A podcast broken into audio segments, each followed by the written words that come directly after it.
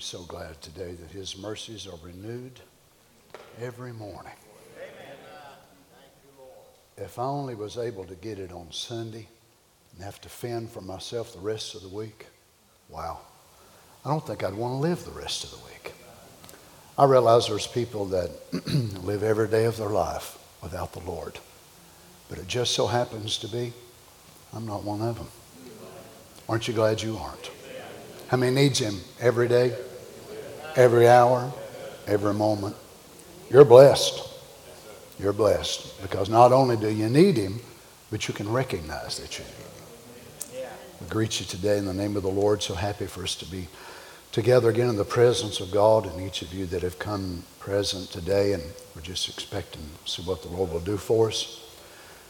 Certainly wish to thank you for your continued prayers for us uh, during this time with Erica's graduation and homegoing. We thank you for that. Thank you for all your nice cards and letters and emails and WhatsApp and text and so on and so on and so on, and uh, cards that you've sent in the mail. And we've got condolences from people around the world, and we're so appreciative of that. Um, I know that um, we're certainly not the first ones to go through these sort of things, but you know, whenever it's you, it certainly makes it real, doesn't it?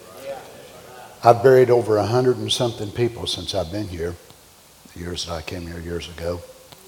But it's, uh, I believe we're getting one grave closer one grave. to the last one. Praise the Lord. Let's turn today, if you would, to Luke chapter 21, verse, verse 9. Luke 21, verse 9.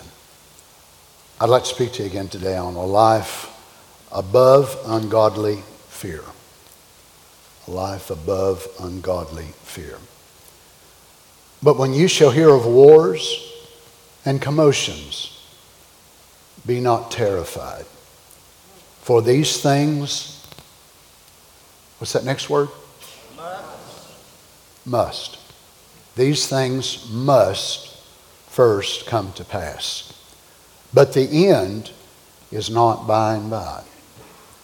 Then said he unto them, Nation shall rise against nation, and kingdom against kingdom.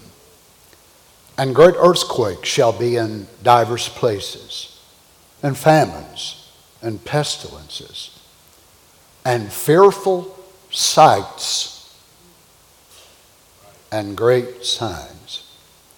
Fearful sights. Kind of makes me wonder when the prophets and even the Lord Jesus, when they would say things like this, what they must have been looking up. And the Bible tells us, of course, here in verse 9 and 7 and 8 and 9 as it goes to deal with all this, that there will be fearful signs in the heavens. I wonder what they would have seen. I wonder what they would have thought if they would have seen the video that Carol and I saw last night.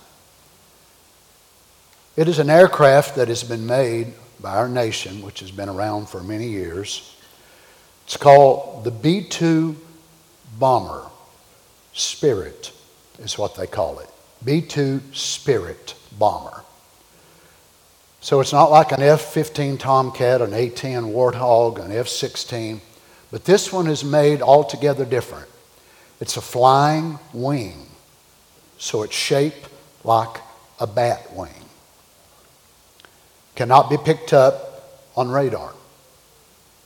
It can contain over 50,000 pounds of armament, conventional weapons, and also nuclear.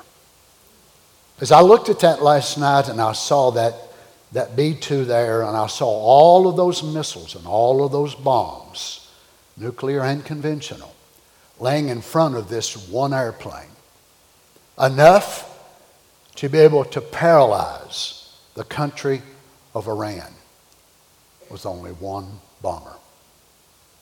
I wonder what them prophets would have saw if they'd have looked up in division in the night and would have saw this wing come flying through that's so massive. Is that terrifying? Hmm. Yeah, to the human aspect, it is. But I'm glad today it don't scare me. Notice what Jesus goes on to say fearful sights and great signs shall there be from heaven. So, this word here actually means in heaven as well. But Romans chapter 8, verse 15, Paul writes and says, For ye have not received the spirit of bondage again to fear, but ye have received the spirit of adoption, whereby we cry, Abba, Father, or Father, Father, or dear Father. How many loves him today? How many like to be remembered as we pray? God bless you. Hold your hand there, your request in your heart. Heavenly Father, we love you today. We're so grateful for this privilege today, Jesus, that we could be gathered once again in your house. Thank you for every person that's put forth the effort to come today. We're just asking that you'd take the service and speak to us. We have needs. Lord, you saw these hands, hundreds of them that went up, signifying a desire, a request, a need, maybe multiple ones. Lord, we believe that we can cast our cares on you, for you care for us. Lord, you see this prayer cloth that I have in my hand. You see this need, Lord, of this young woman. I'm praying, God, for your mercy in the name of Jesus. Would you move in this situation, Father? We're asking today that your supernatural presence would come once again. May we be called up into the Shekinah glory of God. May we be benefited by our gathering together today. We have come to shake one another's hands. We have. We've come to see one another. We have. But more importantly, we've come to hear from you. We're needy, Lord. I need you. This church needs you. Those that are streaming today, we each one needs you. And we believe we'll not leave here disappointed if we'll come with the right attitude and the right approach. Bless us today, Father. In the name of Jesus, we pray. And the saints said, Amen. God bless you. You may be seated. I can imagine the year 586 as they begin to look out over the walls and they saw this mighty buildup they saw catapults. They saw thousands times thousands of soldiers. They saw weapons maybe that they'd never even seen before. They saw captains, generals, battalions, ranks of men, foot soldiers, and they saw it building little by little by little. If you're not familiar with the time frame, it's Jerusalem. It's the prophecy of the prophet Jeremiah when he said that God would send a mighty army from the north and they would destroy Jerusalem. It must have been that the people in Jerusalem, still many of them, were convinced God was going to move. Everything was going to be fine. Oh, he had moved many times before, and the enemy had been laid waste. And they were convinced by false prophets to not believe the word of Jeremiah. Now, if you would have been living in that day, and I would have been in that day, I wonder who we would have believed Jeremiah or Hananiah. Would we have believed Jeremiah or the rest of those prophets which were prophesying and running up and down the road and screaming and all oh, just glory to God, I feel the anointing all over me? but they were saying the exact opposite of what Jeremiah said. It's always been that way that God will have his true prophet come, and then there'll be somebody or many that will come and try to water it down and make it more acceptable, make it more social, and so on. But yet, the minority of the people believed what God's prophet had said. This siege is going to take quite some time, months actually. They will come to a spot to where that they will be such desperation and eventually Nebuchadnezzar will take over. The city will be destroyed. And as I mentioned to you the other day, I saw a, piece of a timber that had been buried in the dirt around Jerusalem and the residue which had been laying there since 586 BC. Think of that. 586 BC, and just a short time ago, they dug it up and carbon 14 dated it, and here was a part of the timber that actually made the first temple, the house of God. Now, did God want to do that? Of course not. Was it God being a mean God that wanted to destroy that temple? It was the sins of the people that made God do it. And no doubt there were people there that were totally convinced everything is going to be fine. There was an element of them that become, as it become closer and closer, and Zedekiah got closer to the end of it, then he began to consult with the prophet. But by the time he said, okay, okay, okay, I, I agree, I agree. You know what? This is overwhelming, and maybe I've messed up. I, I, I want you to intervene for us. I want you, prophet, because prophets of the Old Testament were entering into a place of God's presence, and God would actually hear their cry. But this had come too far. God actually said it would be a time that even if Daniel was there, he wouldn't hear Daniel. If Jeremiah prayed, he wouldn't even hear Jeremiah. I'm afraid our nation and our world is at the same place again. But it, as sad as it was, as difficult as it was, that is very mild compared to what lays before us in this day we're living. Because even in the time of Nebuchadnezzar, he did not have the armament or the ability or the ingenuity to be able to annihilate the earth. The B 2 Spirit bomb that I just, or plane that I just described to you, has capabilities of carrying nuclear weapons that are 22 times more destructive than the fat boy that was dropped on Hiroshima. Man has reached a place to where he can annihilate himself. Man has reached the place to where that one nation after another has nuclear capability. What should we do? Run to the rock that is bigger than we are. I'll tell you, friend, you'll never be able to have a bomb shelter. Or, oh, Brother Donny, I'm ordering a concrete one. I'm ordering a steel one. Do you understand the impact of those bombs will cause concussions so strong it will break every bone in the human body. You'll not be able to survive. Now, I'm not really preaching this way for bride. I'm preaching this way for those who's going to be left behind. Now, I wish I could stand here today and say that I, I know beyond a shadow of a doubt everybody in our church will be in the rapture, but I don't know that. I wish I could say that everybody in Johnson City and the surrounding areas will be hid on the rock of ages. Ah, but alas, you see, I cannot say that. The only way that I know that we will be safe and secure is not on your daddy's religion or your mama's religion, but you yourself know the Lord Jesus in such a real way that you have the token applied to your life. And that way you can look at the hour that we're living in, and somehow you can look at the Spirit 2 bomber and you say, I'm not afraid of it.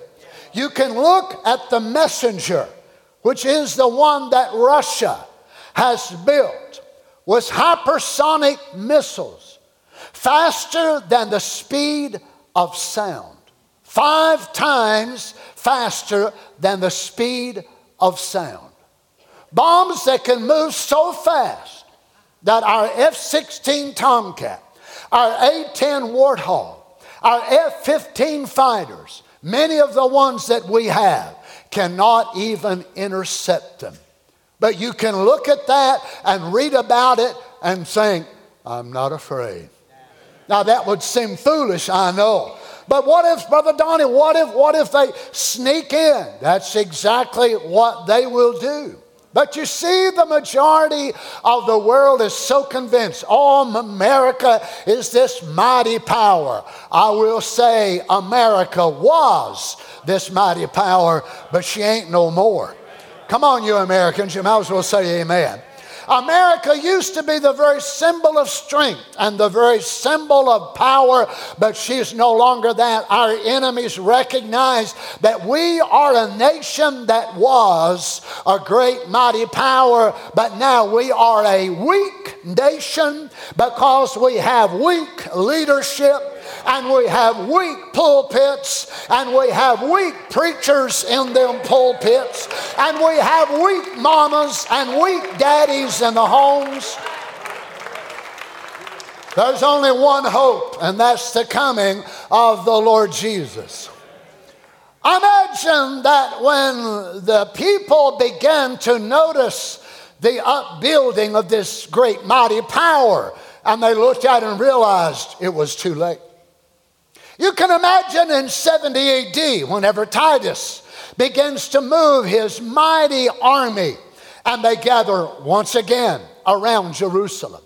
The Lord Jesus had said it some years ago Oh, Jerusalem, Jerusalem, how oft I would have gathered you as a hen doth gather her brood, but now your house is left unto you desolate. And he wept as he sat on the Mount of Olives and cried. And the people laughed and made fun of him. I wonder what they thought whenever they looked out there and there was Titus with his mighty army. Again, the great catapults. Again, the great ability to devastate their city. And then they would starve them out once more.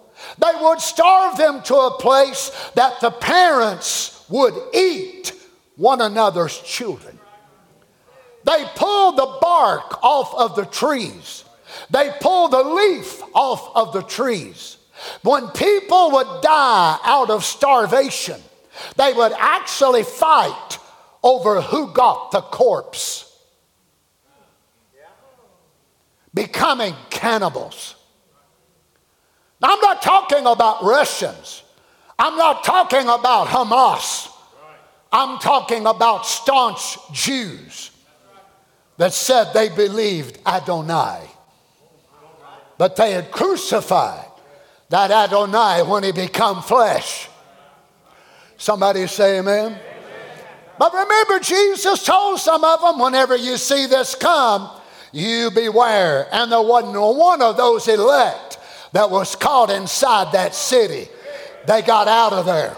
When the good times was, that's when they left. Look, friend, it's very important where you are found when these times arise. You don't want to be found in that stalk church. You don't want to be found in a compromising, hybridized church system when the last cycle moves around. Oh, no wonder the prophet said that if your name is found in that stalk book, lost you will be.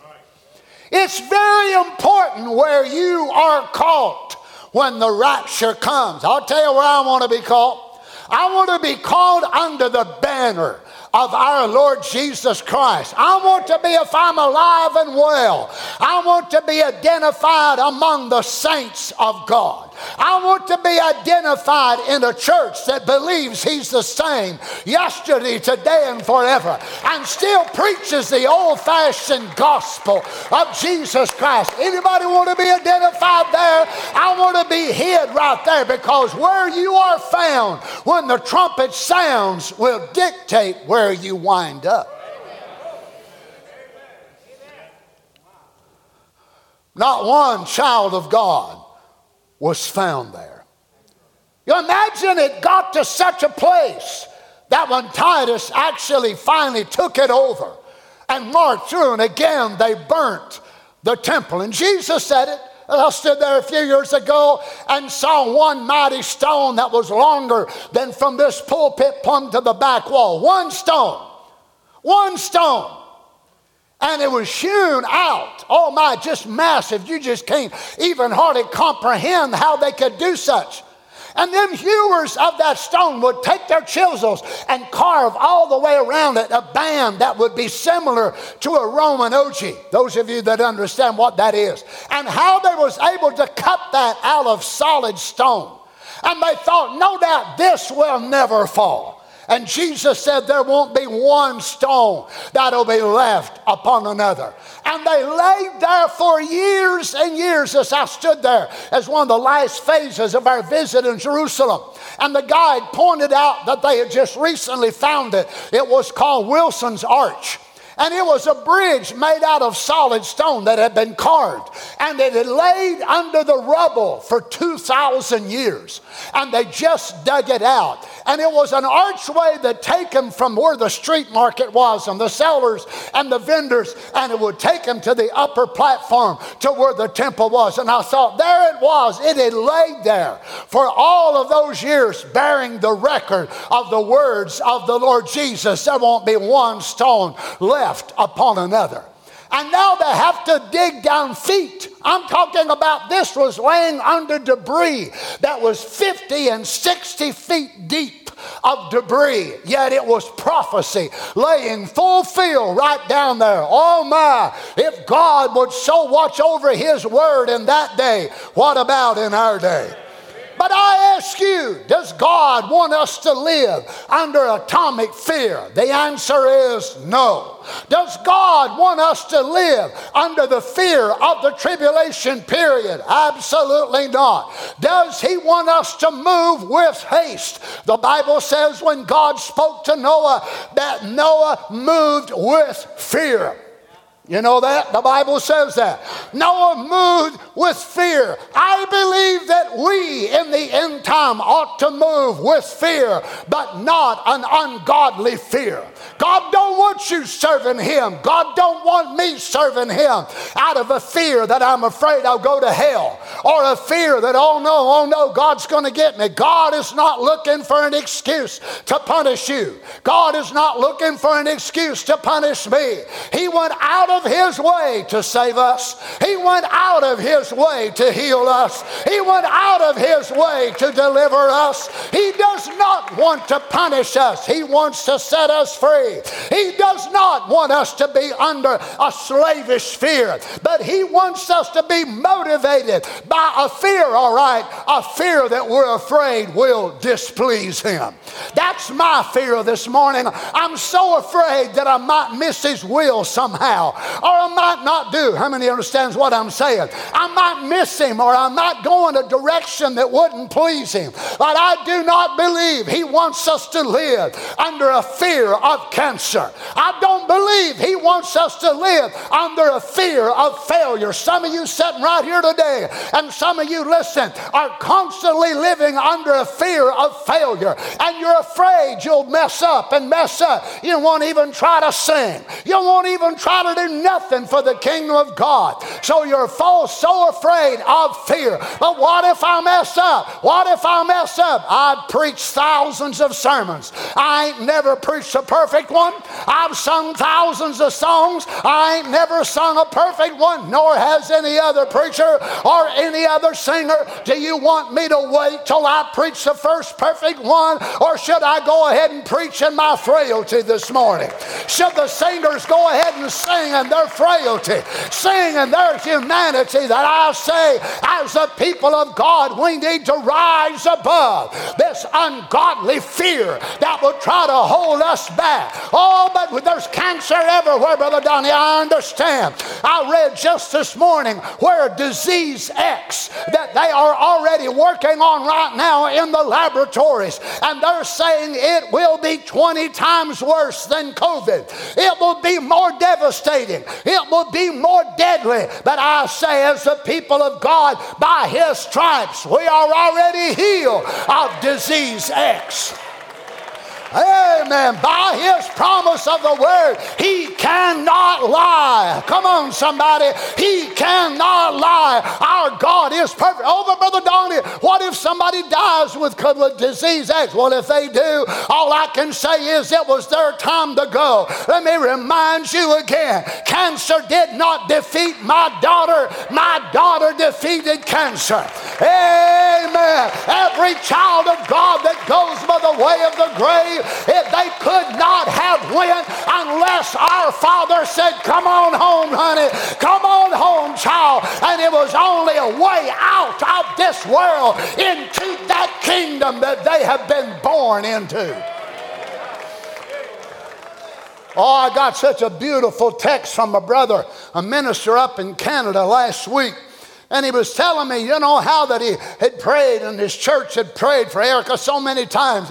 We are so grateful for each prayer that was made. And he told me, he said, you know, Brother Donny, the devil was not just after her body, but the devil was after her face and he never got her faith. I thought, what a powerful statement. That the devil wasn't just after her body, he was after her faith. You know, you realize that's what he's after for us today. He would try to make us doubt and make us wonder over the sovereignty of God and why would God do this and why would God let this? You know what he's after? He's after your faith. He wants you to somehow doubt and somehow question. Brother Donny, do you understand any better? I don't understand any better today than I did a few weeks ago when we had our graduation service. But I know this I trust Him with all of my heart. And when I can't understand, I say, The Lord, don't make no mistake. Come on, somebody, let's have church. Do I understand why the Lord took her? No, I don't. Do I understand the way He took her? No, I don't. But I understand My God is absolutely perfect. He is without fault. He makes no mistakes. And I'll say to the devil, Satan, you never won. My daughter won. Satan, you did not win over Junior Davis. Junior Davis won over the devil. Satan, you did not win. Oh, hallelujah, over Jim Babb. Jim Babb won over the devil.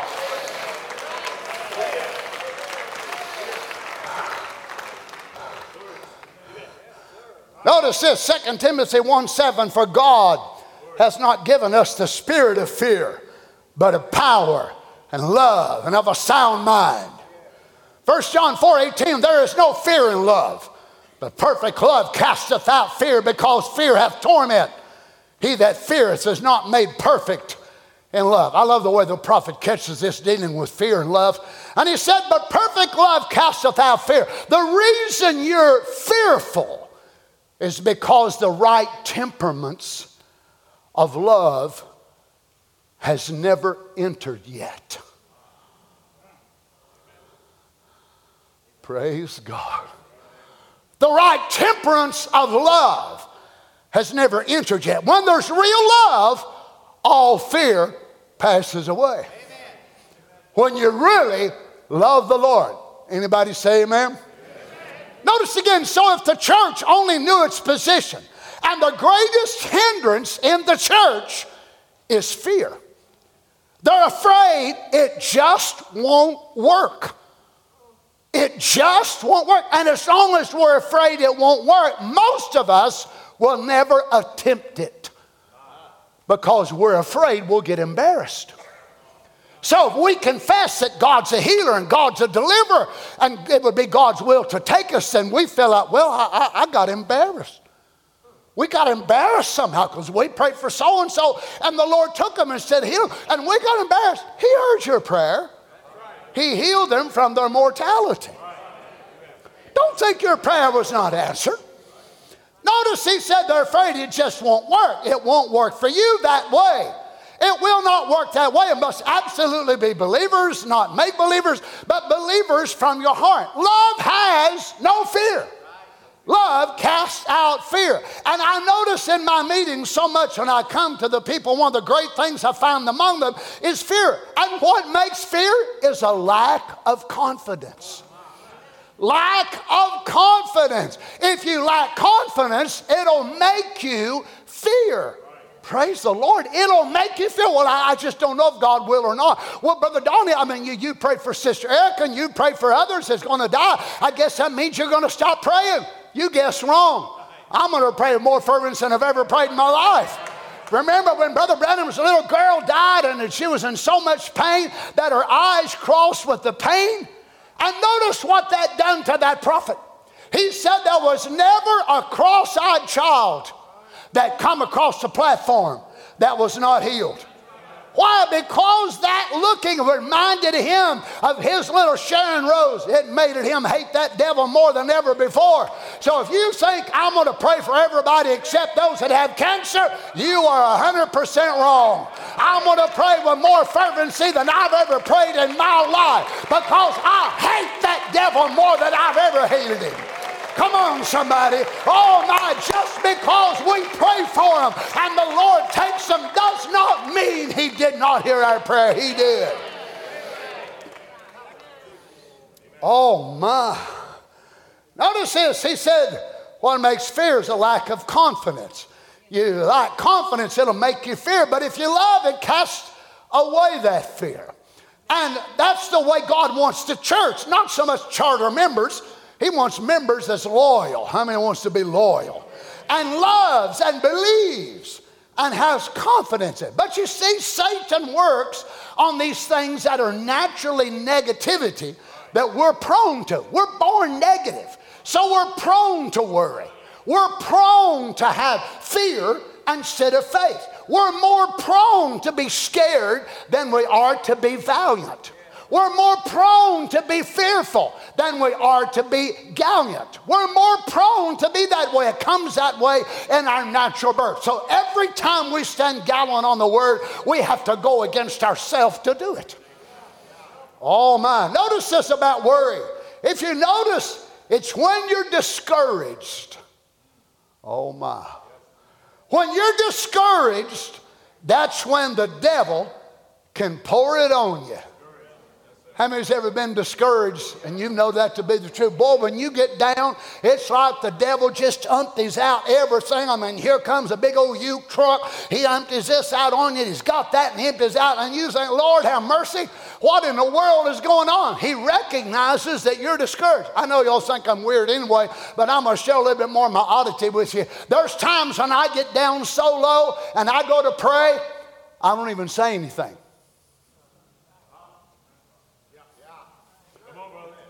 So I'm just there before the Lord and I'm not saying nothing. Because I know if I say it out loud, the devil will hear it. So I'm just there before the Lord and in my heart. Lord, you know where I'm at. Lord, you see. Lord, I, I, I really need your help. But I don't say it here. I said, that's crazy, is it? Question answer 64, Brother Branham, you told us when you went out west first and now the second time you ever went, you know, so well, well, brother, sister, that, that's in my heart. And if I speak it out, the devil will hear it. So he don't know anything about it. I just keep it in my heart. Sometimes when you go to pray and you're kind of weary and you're down, the devil don't even know what a good job he's doing until you open that fat mouth of yours and say, Lord, I'm so down. Lord, I'm so weary. Lord, I don't know if I'll even make it another day or not. You should never say that. Just get down and go, mm-hmm. Oh, Lord, have mercy, Brother Donny. You don't. I do.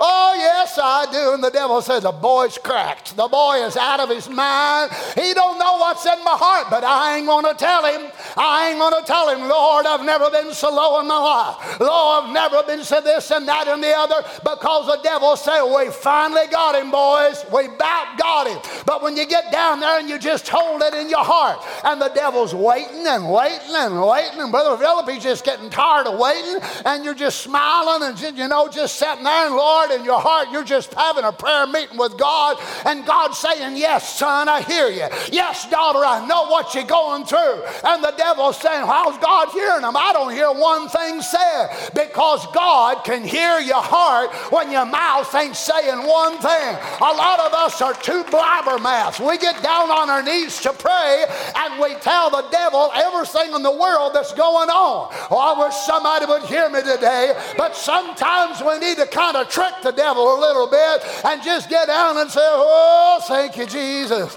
Oh, thank you, Jesus. Oh, I love you, Lord. Oh, thank you, Lord God. I worship you, Lord God. And the devil said, What in the world's the matter with him? What in the world's the matter with her? Well, you refuse to be able to sell the devil how successful that he is. And they said, Well, I'm plumb confused. I don't even understand what's going on. Well, good. That's what I wanted to do.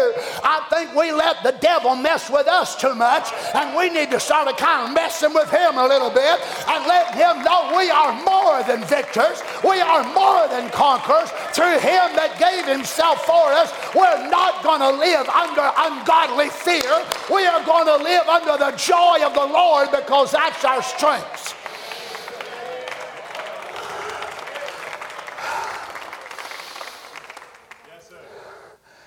If you come to church and say, Well, I don't know, I don't know whether I'll ever get any better or not, see?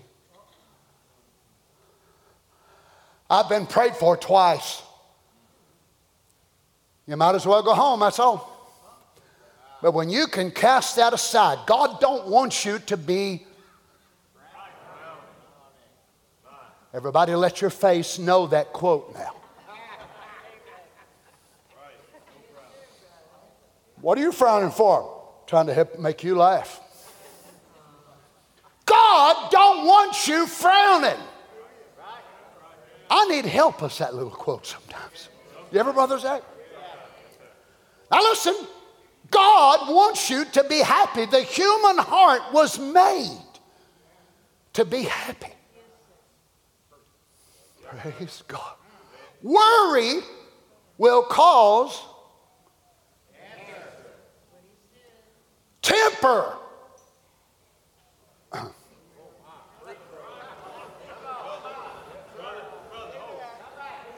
So, for the safety of the preacher, the preacher is moving behind the Leslie.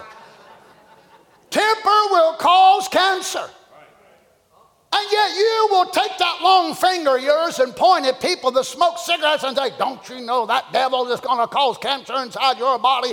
And you've got enough temper to fight a buzz saw, and that temper inside of you is causing cancer. Come on now. Just like that cigarette smoke is causing cancer in them, and it's disgusting to you to watch them put snuff down in the bottom of their lip. Oh my. And you say, Don't you know that's causing, glory to God, I'll tell you, that's causing cancer? Y'all go ahead and tell them, why don't you? Tell them in your temper and in your anger that what you're doing is causing you cancer as well. Amen, amen. Oh, I may be down for a while. I may be sad for a while. I may have to let my face know for a while, but I am a winner. I am a conqueror. I am more. Hallelujah. Death will not hold us down. Sickness will not hold us down. The world will not hold us down. We will overcome. We were made to be happy.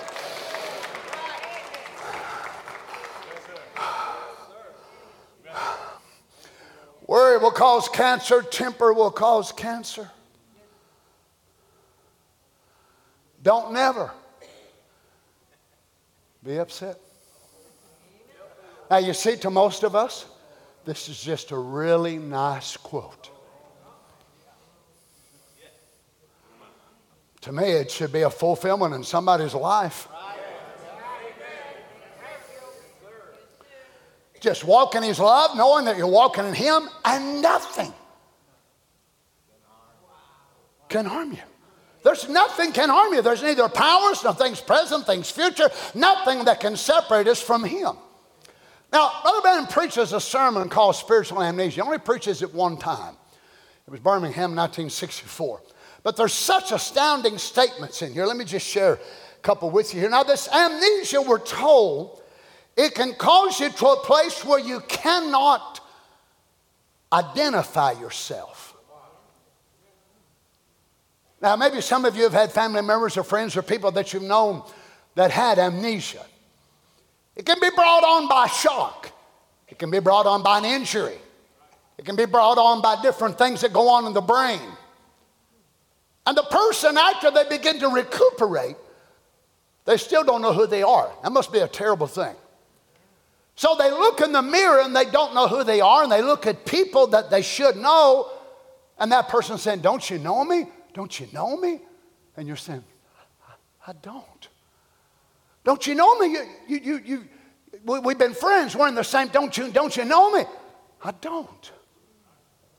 So should I know you? Should I, I know you?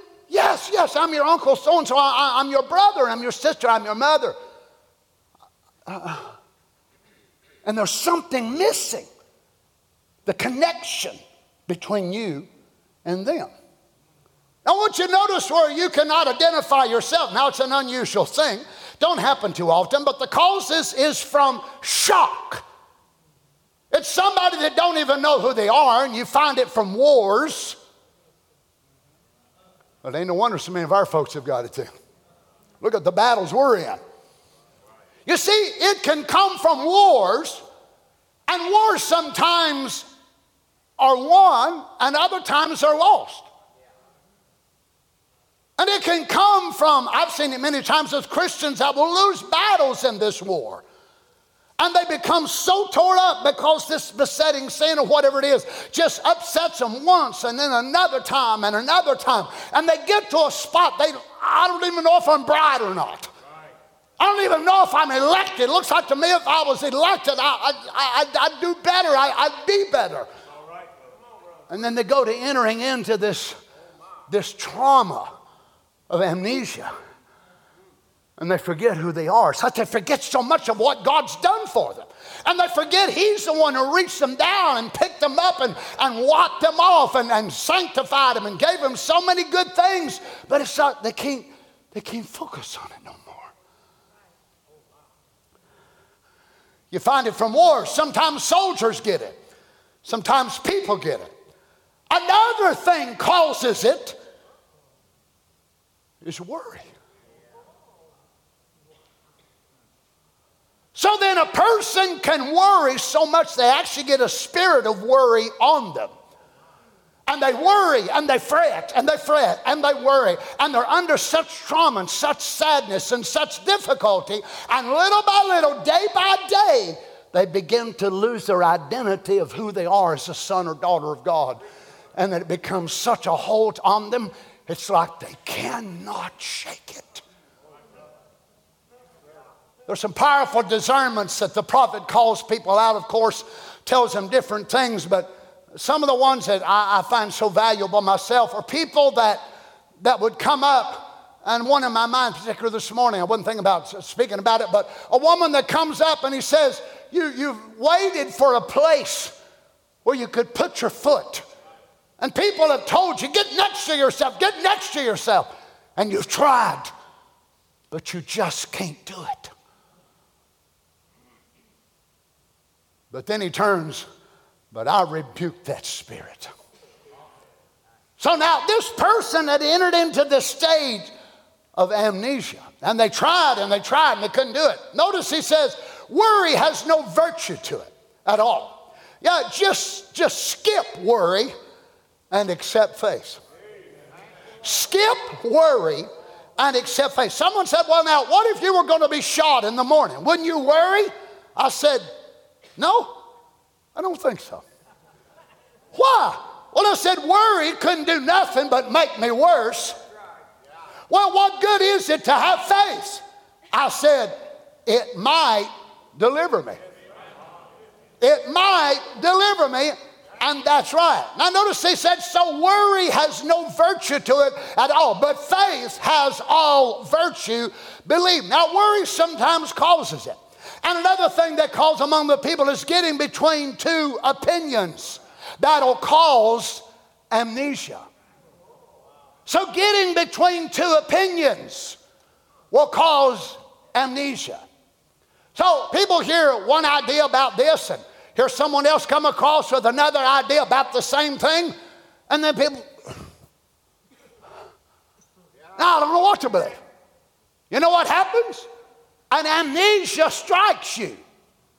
And before you heard that opposing side, you were settled. You were, oh, I know exactly where I belong. I know exactly where I stand. I'm a Christian. I'm in Christ Jesus. I believe this word. I'm part of the move of God. And then someone else says something else, and you think, well, I mean, I, I, I mean, I, I, thought, I thought I was. I thought I was okay. I thought I believed this message. I thought that I, you know, whatever it is. And then they get to a spot, but now I don't, I don't, I don't know. Amnesia, my brother, sister. PTSD, post traumatic stress syndrome. What's it called? From hard battles, hurt, weariness, exhaustion. And then you don't know who you are, and you don't know who anybody else is. You don't know who your friend is, you don't know who your enemies are. Can't trust nobody. Nine times out of ten, start drawing off to self. Drawing further and further and further away. Oh, I can't trust nobody. Can't trust nobody. Oh, just get away from everybody. I'm just going to stay home. I ain't going nowhere. I'm just going to stay home. Everybody leave me alone. Leave me alone. You're falling right into the trap of the devil. But God has a cure this morning for PTSD.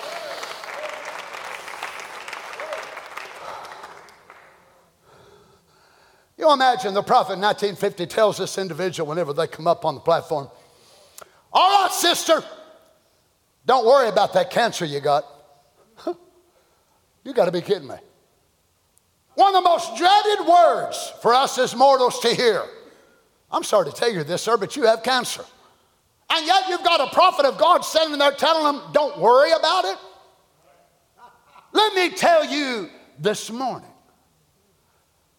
as Erica Reagan Parker's family members, we saw a little woman that when she was diagnosed with it, did not worry from day one until the end of her days on the earth. Now you may look at that and think, but, but it took her. It did not. He took her. He took her. He brought her here and he took her. She left his presence as a thought, but she went back under that altar as a manifested attribute alive. She left his presence as a thought which had not yet come into expression. But she lived on this earth for 44 years, and the last four, she fought for her very existence. She fought for her very life. And she believed God's promise, and I personally have seen her when the doctors would give her a terrible report, one thing after another, and she would be sitting right there by her and get in the vehicle and take her home, and she would laugh and say, But God has the last word. God has the last word. So that is a daughter of God or a son of God that looks at God's promise and said, Devil, not today.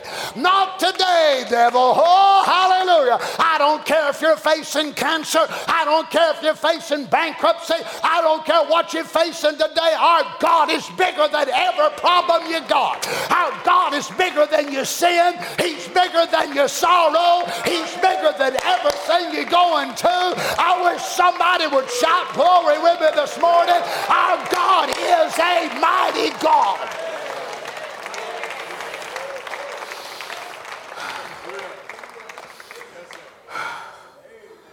Notice this through the services of this week, trying to show people there's no need of being scared. The worst thing the devil can put upon you is fear. It's worse than cancer. It's worse than TB. It's worse than any disease. The worst thing he can put on you is fear.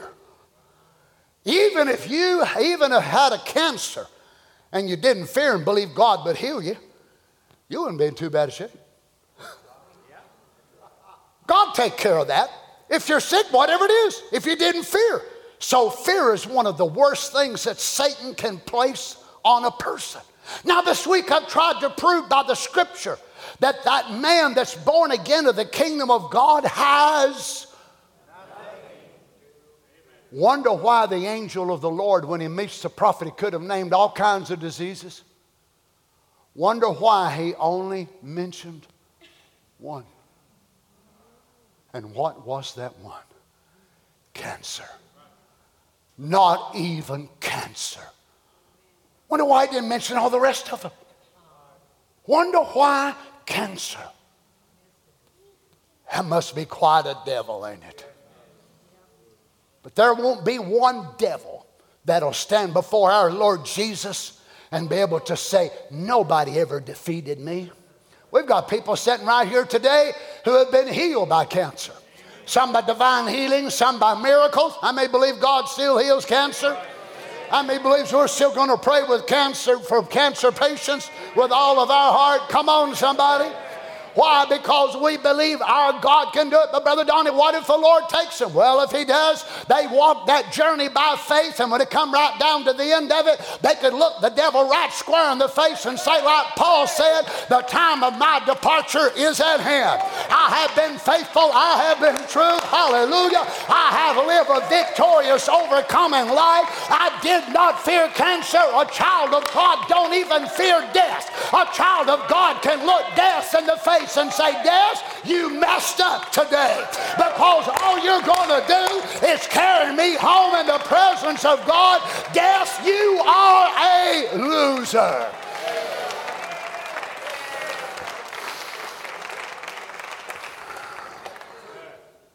Brothers, let's skip down the one quote there. Let's go to God's covenant with Abraham, 1956. You got something wrong with your ear. That's the bad part. But there comes a dark shadow, and you're scared. Cancer on the brain.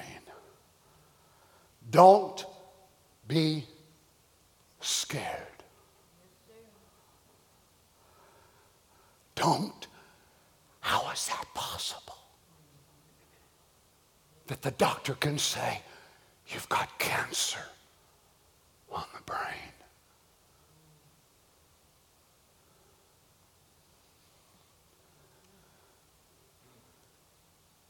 It won't bother you now. Go on your road. You're going to be all right. Why? If you don't fear. Oh, but Brother Donny, the bombs, you know, the GBUs and the this and that and the other and all that. I know all of that's there. But we've got a promise. Hallelujah.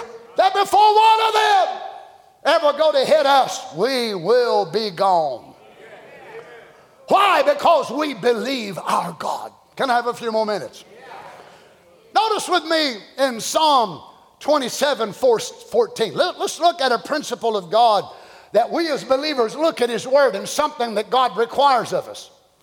Wait on the Lord, be of good courage, He shall strengthen thine heart. Wait, I say, on the Lord. Sometimes we wait for healing, sometimes we wait for deliverance, and sometimes we wait for a perspective about His will. Now, I'm going to tell you how I feel about the Lord Jesus. I prayed to God and God has told me yes. I prayed to God and God's told me no. I prayed to God and God has told me to wait a while. But if I pray for something with all of my heart and I really want a yes, but He gives me a no.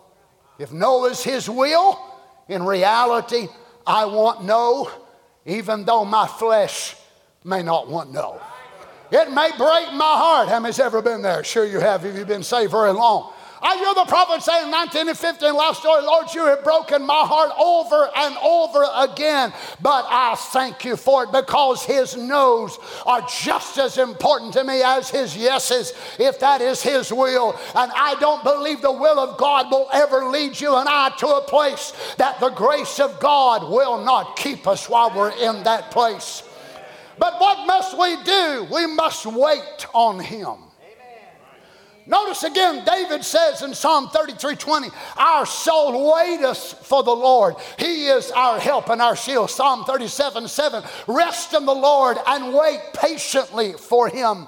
Fret not thyself because of him who prospereth in his way, because of the man who bringeth wicked devices to pass. Psalm 37 9. For the evilgoers shall be cut off, but those that wait upon the Lord they shall inherit the earth. Psalm 37 34. Wait on the Lord and keep his way. He shall exalt thee to inherit the land when the wicked are cut off. Psalm 40 and 1. To the chief musician, a psalm of David, I waited patiently for the Lord. Patience and faith is not the same thing. Millions of Christians have faith but only the minority have patience. You see, God, well, let me just say it this, this way. I found it this morning. The prophet said believers are like change in your pocket, in God's hand. So he said, You reach down in your pocket and you pull out pennies nickels, dimes, quarters, silver dollars. Then it says Lot was a penny. He leaned toward the world. He couldn't stick with the prophet and his message, Abraham. So he leaned toward the world. And he was only a penny. But yet Abraham didn't throw him out. And he said, Remember, God can only use them in a penny way. And they can only buy a penny's worth of faith, of course. So they can go so far, and maybe you're a, a, silver dollar, and you look at them and say, What's as plain as the nose on your face? Why can't you see this? Why can't you see that? Why can't you see this? And you're able to purchase an entire hundred penny worth by your faith, and you're trying to reconcile and trying to fellowship and trying to talk to somebody that's all they'll ever be is a penny. And they love the Lord. A penny's worth. And then maybe you'll oh, meet some it's a nickel's worth, and some a dime's worth, and some a quarter's worth. But if God's give you a hundred worth, don't look down your nose at those that's only a penny. Because remember, the key word was the prophet was says it was changed in your pocket, but it was in God's hand. So where does it come from? Your pocket. Who's your pocket? The church. So the church is the one by which pennies, nickels, dimes, quarters, and dollars are found in the pocket so much of the church. But the whole thing is what? The kingdom of God and God is the one who drops that ability in our hearts to believe. Oh, say, glory to God. I'll tell you one thing. I know I'm a hundred. I'm this and that and there. Man alive, I'm this. Well, if you are, you ought to thank God because it's His grace to you. Because ain't none of us worth nothing, no how. Even if you're a penny, it's the grace of God. If you're a silver dollar, it's the grace of God. If you're a dime, if you're a nickel, if you're a quarter, come on, somebody, it's the grace of God. Some people will never be able to purchase a hundred percent worth of rapturing faith. They just see no need and setting under the eagle anointing. They see no need, even though they're around the perimeter of it, they see no need in preaching the message. They just see no need of it. To them, believing it is all they need to do. They see no need in reading quotes and, and talking about the prophet and his message. They see no need in it. But if you're a silver dollar, you realize you've got to be under an eagle anointing in order to fly out of here. And it ain't enough just to believe it, you want to share it. So you want to share it on your Facebook account. You want to share it in your emails. You want to share it here. Some, a lot of folks are secret believers. They're going to wait. I'm not sure exactly what they're waiting for, but one of these days they're going to tell everybody, I reckon. I just hope they don't wait too long to say, you know what? God sent a prophet. And it's too late. So God gives us the ability so some can believe. Oh, glory to God, I believe. Don't say they don't. Let them have their penny walk. Let them use their penny faith. Let them use their penny ability. And if you're a dime, don't look down your nose at them and say, I'm 10 times better than you. Or 25 or 100. But realize it's God's mercy to you, silver dollar.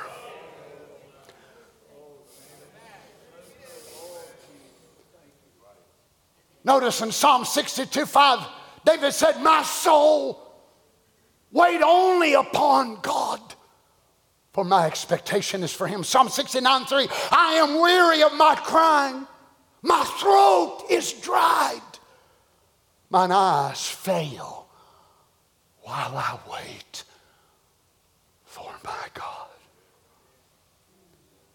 You're talking about a man in desperation. I am weary of my crying. How many's ever cried to where you thought, I can never shed another tear? Whether it's for a loved one, whether it's death or someone that walks away from the word, whatever it is, and you cry and you cry and you think, I, I just can't do anymore. And somehow here comes another and another and another. And David said, I am weary of my crying. My throat is dry. The Hebrew word there is parched up, burned, enkindled, and then inflamed. So David had prayed and he prayed and he called on God until his throat was so sore and become inflamed. And he couldn't even hardly talk anymore. The great gallant psalmist of Israel couldn't hardly talk. And it wasn't because he'd been to the ball game and it shouted his voice out. He was crying and praying and asking God for mercy. Oh my.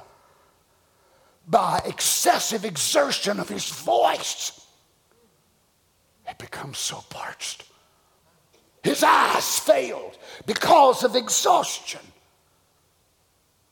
And his eyes were nearly swollen shut the way mine were a few days ago.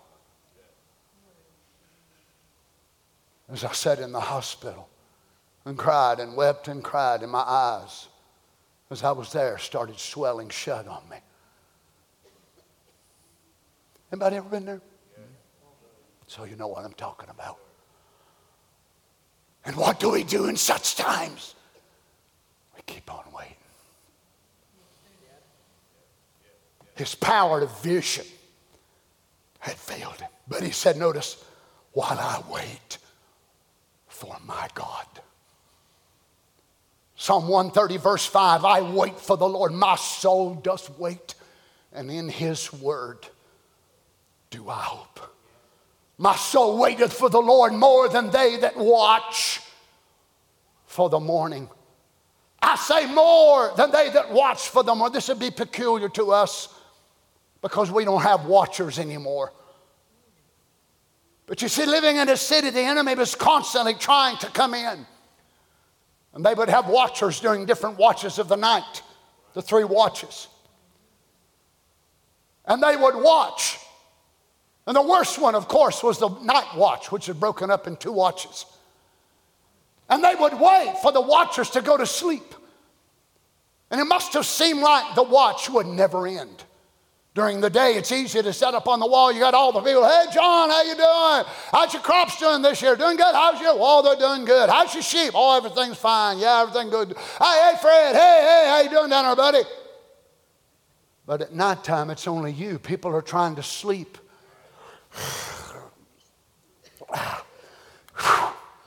Man alive. Oh. But if you go to sleep, the enemy is watching you. And if you leave your post of duty and the enemy comes in, well, you forsook your post, you will answer to God because you were not where you were supposed to be. Imagine how weary they must have been. And David said, I've sought you, Lord. I've waited. I'm waiting for you more than the watchers of the night. Oh, God. They keep the walls. Psalm 123 2 Behold, as the eyes of servants look unto the hand of their masters, as the eyes of a maiden unto the hand of her mistress, so our eyes wait upon the Lord our God until that he hath mercy upon us. Verse 3 Have mercy upon us, O Lord. Have mercy upon us, for we are exceedingly filled with contempt. Isaiah 25 9. And it shall be said in that day, Lo, this is our God. We have waited for him. He will save us. This is the Lord. And we have waited for him, and we will be glad and rejoice and his salvation. Now, let us change here for just a moment and look to the powder keg of the earth. Look, friends, how fast this thing in Israel can change. I told Carol a few weeks ago, I said, You watch what will happen. Initially, the world will stand with Israel. But as time goes on and they start defending their ground and really going after that enemy, it will change one after another, after another, after another. If you've kept up with it, is that's what happens? Don't you understand? That's exactly the way he wants to do you. So that if we attack our enemy worldliness, if we attack our enemy complacency, if we attack our enemy lack of desire to go to the house of God, one enemy after the other after the other, and people say, all they all the time just preaching on us. They just all the time preaching on us. I'm trying to destroy your enemy, spiritual Hamas. And what does the devil want the preachers to do? Lighten up Oh, you, you, you're just demanding too much of the people. Just preach good to them all the time. Tell them how good they are. Tell them how sweet they are. Well, if you're more sweeter, I tell you, you're more sweeter. If you're more gooder, I could preach more gooder. Come on. But if you're lazy and complacent and don't pray and don't read your Bible, how can you expect me to preach any higher than you live? Come on, somebody. And what does the devil want to do? The devil wants to shut the mouths of those men of God who wants to go underground and dig out your spiritual Hamas.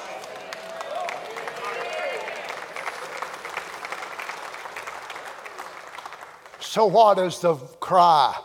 Over a hundred thousand people gathered in Washington, D.C. Was it outrage for babies that were beheaded? Was it outrage for people who were burned alive, Jews?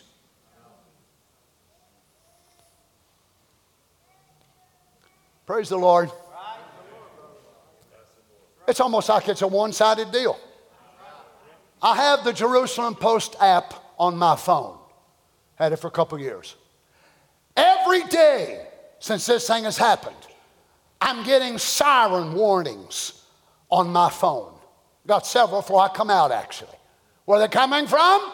Hamas rocket sighting coming near Tel Aviv. You've got 10 seconds. That's what you have. 10 seconds after the warning to take cover. But why does the world not see that also? Who are they focused on? Oh, Israel done this and Israel done that. Israel done this. Come on, I hope there ain't no pro Palestinian people sitting here. I'm pro life. I hate it when the innocent people suffer. But when you got these bunch of devils who plant their, their headquarters right among the innocent people, what in the world can you expect? Come on, children. Oh, you say, Brother Donny, you shouldn't blast this and that and the other. You're hurting innocent people. Well, get out of there then. If you don't want your hide burned, get out of that mess. Get out of that mess because we are not going to compromise on sin. I'm going to preach against the spiritual Hamas. I'm going to go underground if I have to and blast out their tunnels and do everything we can to destroy the headquarters of hell.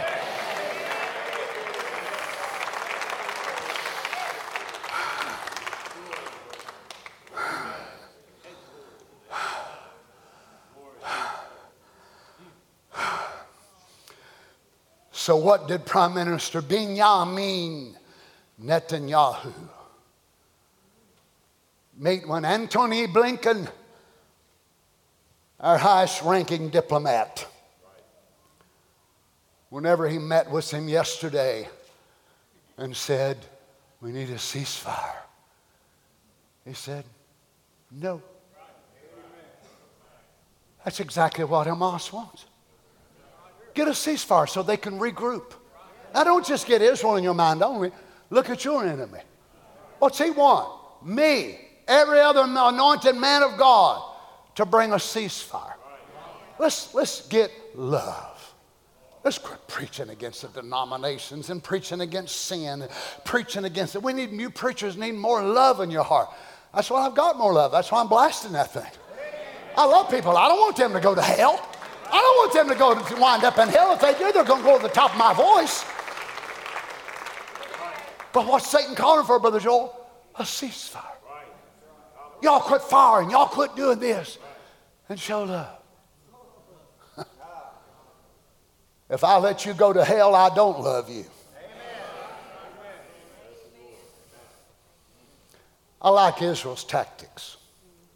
So, what they did was they found one of the main entrances to one of the main tunnels. And then they sent some of their commandos in to draw Hamas out. So, when they drew them out, then these other special unit, which specializes in tunnel warfare, while they was out and gone, these guys went right down in the middle of it, took a bunch of pictures of all the information and hid in the tunnels. And then whenever Israel come against them, these other guys come back down in their safety zone. Ah, but then they realize here's some Jews armed with Uzis. and they oozy caboozied them. Well, I tell you, I believe God's got some preachers that specialize in tunnel warfare. Now, needless to say, some preachers are above ground, and that's the only place they ever see. They wouldn't know how to behave, as they called them in the Vietnam War, like a tunnel rat. That's the name they gave them. But there was men that the Viet Cong absolutely hated, and it was men called tunnel rats. And they would go down in them tunnels and they would flush the enemy out. It's a dangerous deal because they got them booby trapped. They had venomous snakes down in it. They had all types of things. But these men were trained to go down. I'm glad God still got some men that know how to fight in the tunnels. And they may go down where you and I ain't used to, but thank God they're going down in there and flushing that devil out. And here comes the devil. Oh, glory to God. Get rid of that habit. Get rid of this temper. Get rid of this and that and the other. And what's it do? It flushes them out so these guys up on top can pick them off like flies. Thanks be to God for men of God that are willing to stand in this day and preach against evil and preach against darkness and preach against sin and also preach against fear and preach against our joy being taken from us. Let's bow our heads together. Praise the Lord. Lord Jesus, we thank you today for your word. Forgive us, Father, for being manipulated or controlled by ungodly fear. Help us, I pray, Father. Lord Jesus, we're so grateful for lives that have lived among us. I remember Brother Junior Davis whenever he was going through his great battle and test of his faith. Lord, it was during that time frame and a little bit before that I was preaching about the confessions. I would go to the hospital to see Brother Junior. And there at the foot of his bed, no matter what room he was in, there would be his little board that the family members had brought. And it was his confession of faith. Now, no doubt some of them doctors and nurses and specialists in time, they thought, boy, that guy sure missed it. Oh, no, he didn't miss it. He was testifying of his confession of faith. Hallelujah. And it was a great heroic deed. I'm reminded of others that have posted their little signs here and there and there. Praise the Lord. Karen brought one to Erica a few days before she transitioned from time into eternity. There was a little sign set up on the wall, something to the effect of, then the miracle walked in. Well, I have to be honest, whenever I read that, I thought, yep, yep, that's what's going to happen. The Lord's going to heal her body, miracle's going to walk in. But the miracle that walked in wasn't the healing of her body but the healing from mortality. Hallelujah. As we heard her as she gasped for her breath, we knew it wouldn't be long unless you intervened. But the last one was taken, and there was silence from her body. But little did we know, she was only one breath away from that theophany. Praise God. Her little heart stopped beating. Oh, I took her little precious hand. In a few moments, it was cold. Her fingernails started turning blue.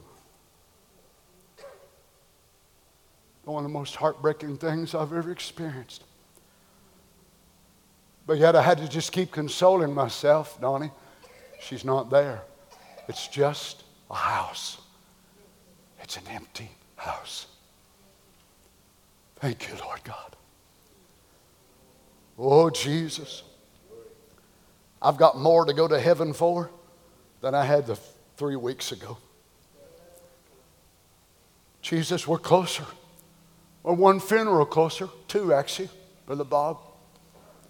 We may have a few more, we don't know. But we are waiting patiently on you, Lord. I'm waiting down here at the river. Will you come, Lord Jesus? Satan don't want me to cross. No, Satan don't want me to cross. But I'm waiting down here. Lord God, may you anoint us with strength, joy, happiness. May you anoint us as the army of God. Lord, as I saw a video the other day of Israel as they were gathered there before going into Gaza, I hope the Bible readers here understand this is the exact same place where the Philistines were from Gaza. The same area that Samson entered into, the same area that David entered into. And there were some of David's sons. And I watched them men as somebody turned on some type of Jewish music.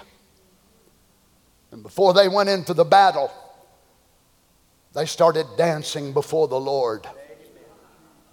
Hallelujah, hallelujah. Them men out there grabbing one another and dancing and screaming and hollering. And someone had read a psalm before they entered into the battle. They was praising the Lord. Lord God, may we praise you before we get into it. May we praise you while we're in it. And may we praise you when we come out. Amen. Hallelujah. We don't want to be the type of Christians that can only praise you when the battle's over. We want to praise you before it ever starts. We want to praise you when we're right in the middle of it. And we sure want to praise you when we come through on the other side. Lord God, I pray for your tunnel fighters. I pray for those men who step up, Lord, and they risk their lives in hand to hand combat. Your men of God around the world, bless each one of them, Father. We need your men servants. Lord, in the last couple of years, I've never seen such onslaught of hell against the ministers. And if Satan can attack them personally, they attack their family, their wives, their children. It's unbelievable what's going on around the world. Satan ain't attacking tape players. He ain't attacking MP3 players. He's attacking men of God like never before.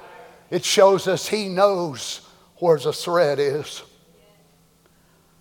Hallelujah.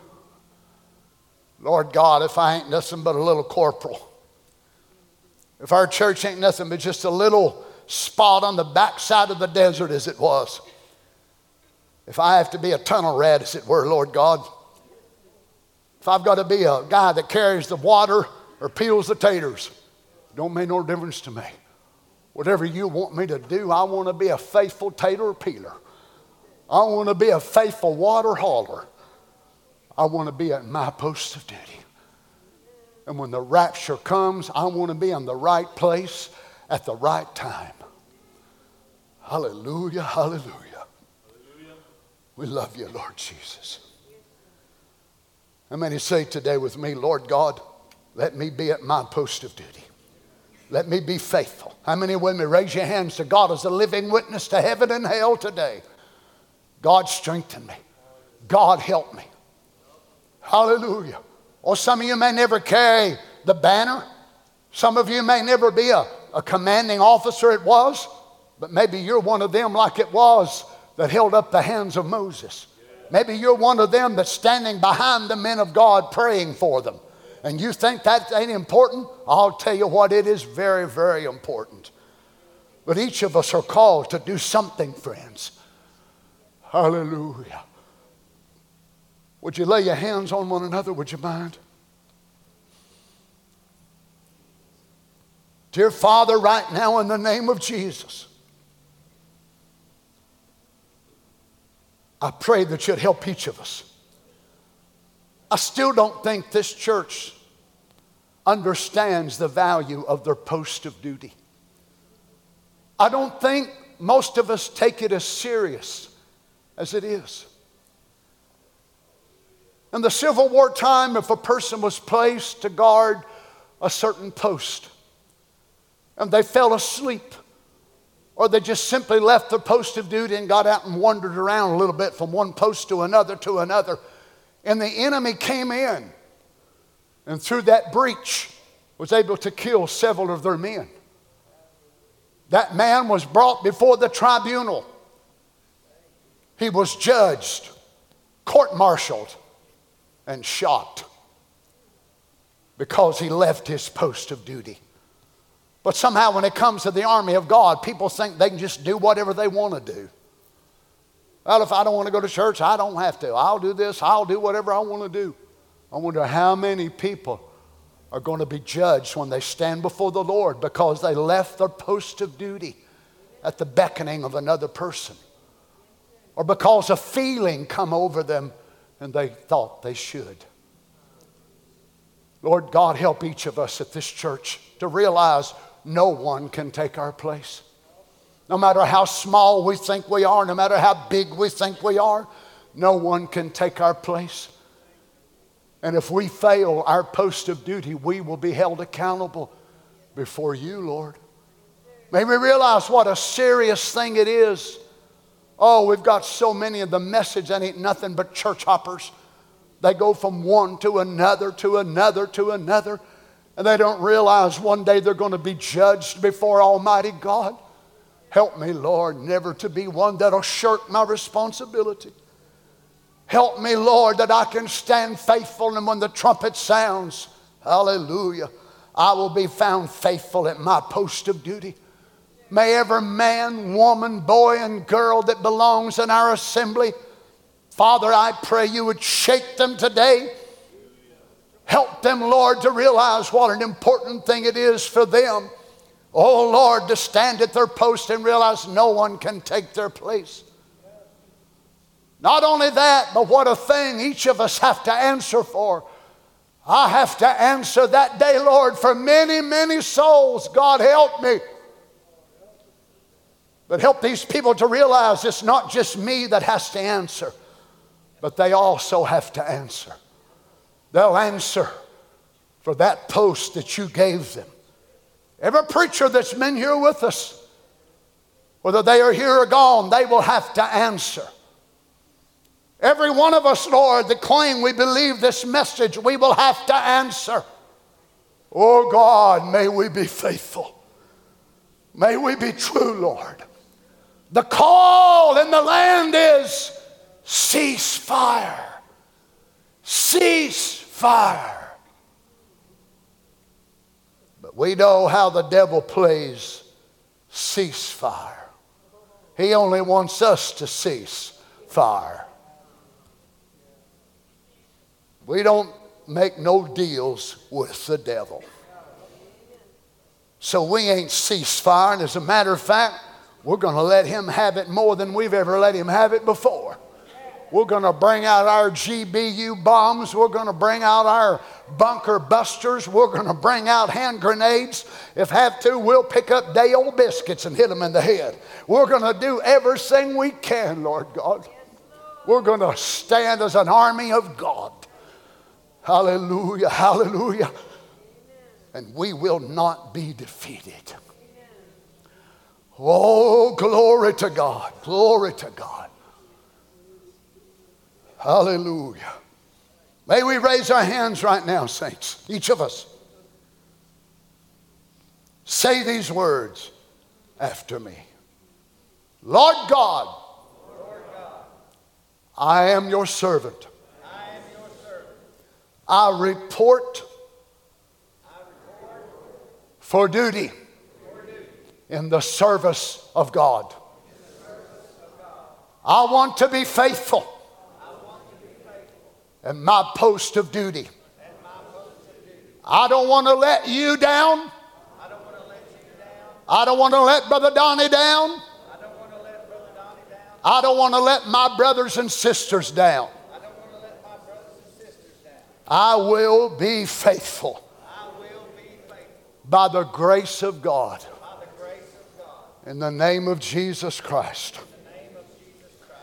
Now take them fighting hands and give our Lord Jesus. A hand clap of praise. Hallelujah. Hallelujah. Praise the Lord. Praise the Lord. Praise the Lord. Thank you, Lord Jesus. Oh, don't you love him today with all your heart? How many wants to be faithful to him? Not just faithful to him, faithful to each other, faithful to the very cause that the Lord Jesus has caused us to be part of. Let me read this to you and we'll go. Isaiah 40 and 31. But they that wait upon the Lord shall renew their strength. They shall mount up with wings as eagles. They shall run and not be weary. They shall walk and not faint. And somebody said, Amen. Lamentations 3:25, the Lord is good unto them that wait for him, to the soul that seeketh him. Habakkuk 2 3, for the vision is yet for an appointed time, but at the end it shall speak and not lie. Though it tarry, wait for it, because it will surely come, it will not tarry. When you look at Israel and you see what they're going through, I trust that you are praying for Israel. You look at Hezbollah to the north, you look at the others all around them, everywhere, all around them, they are surrounded by the Arabs, one after another, after another's pulling their diplomats from the Israeli embassies now. Chad and all the rest of them are doing it. But you know what? They have one who stands with them, and that's the Lord God. Do you believe God will stand with Israel? Well, you think He'd stand with them and not stand with you? How come we can have such confidence that God's going to stand with Israel, and whenever we face things, we think He won't stand with us? You are His bride, they are His servants. Amen. Don't you love Him? God bless you, saints. God bless you. Love you in the Lord.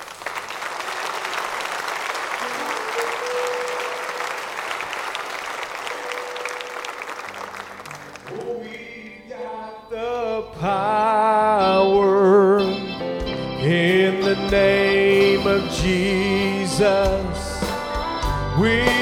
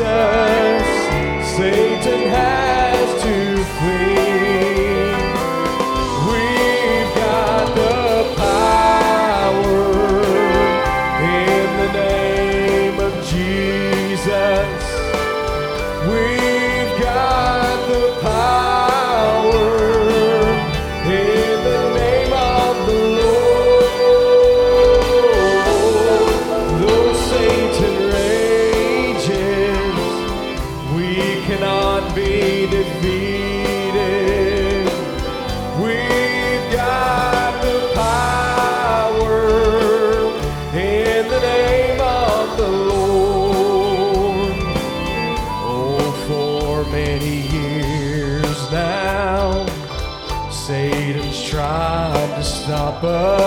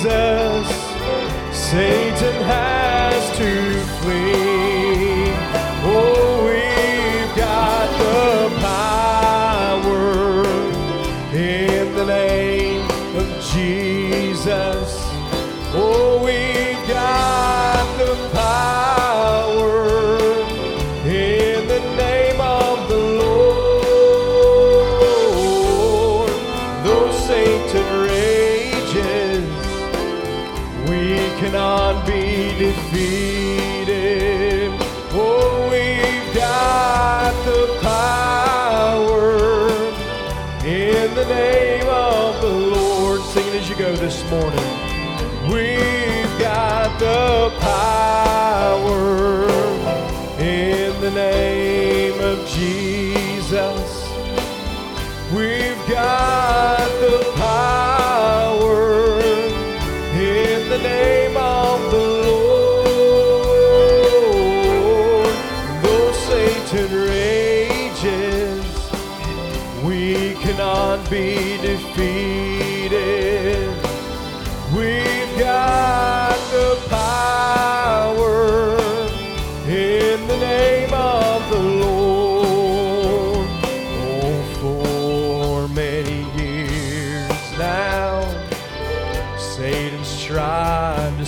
us. Oh, but the bride of Jesus, she's still alive. And like a mighty army, we keep marching onward. We're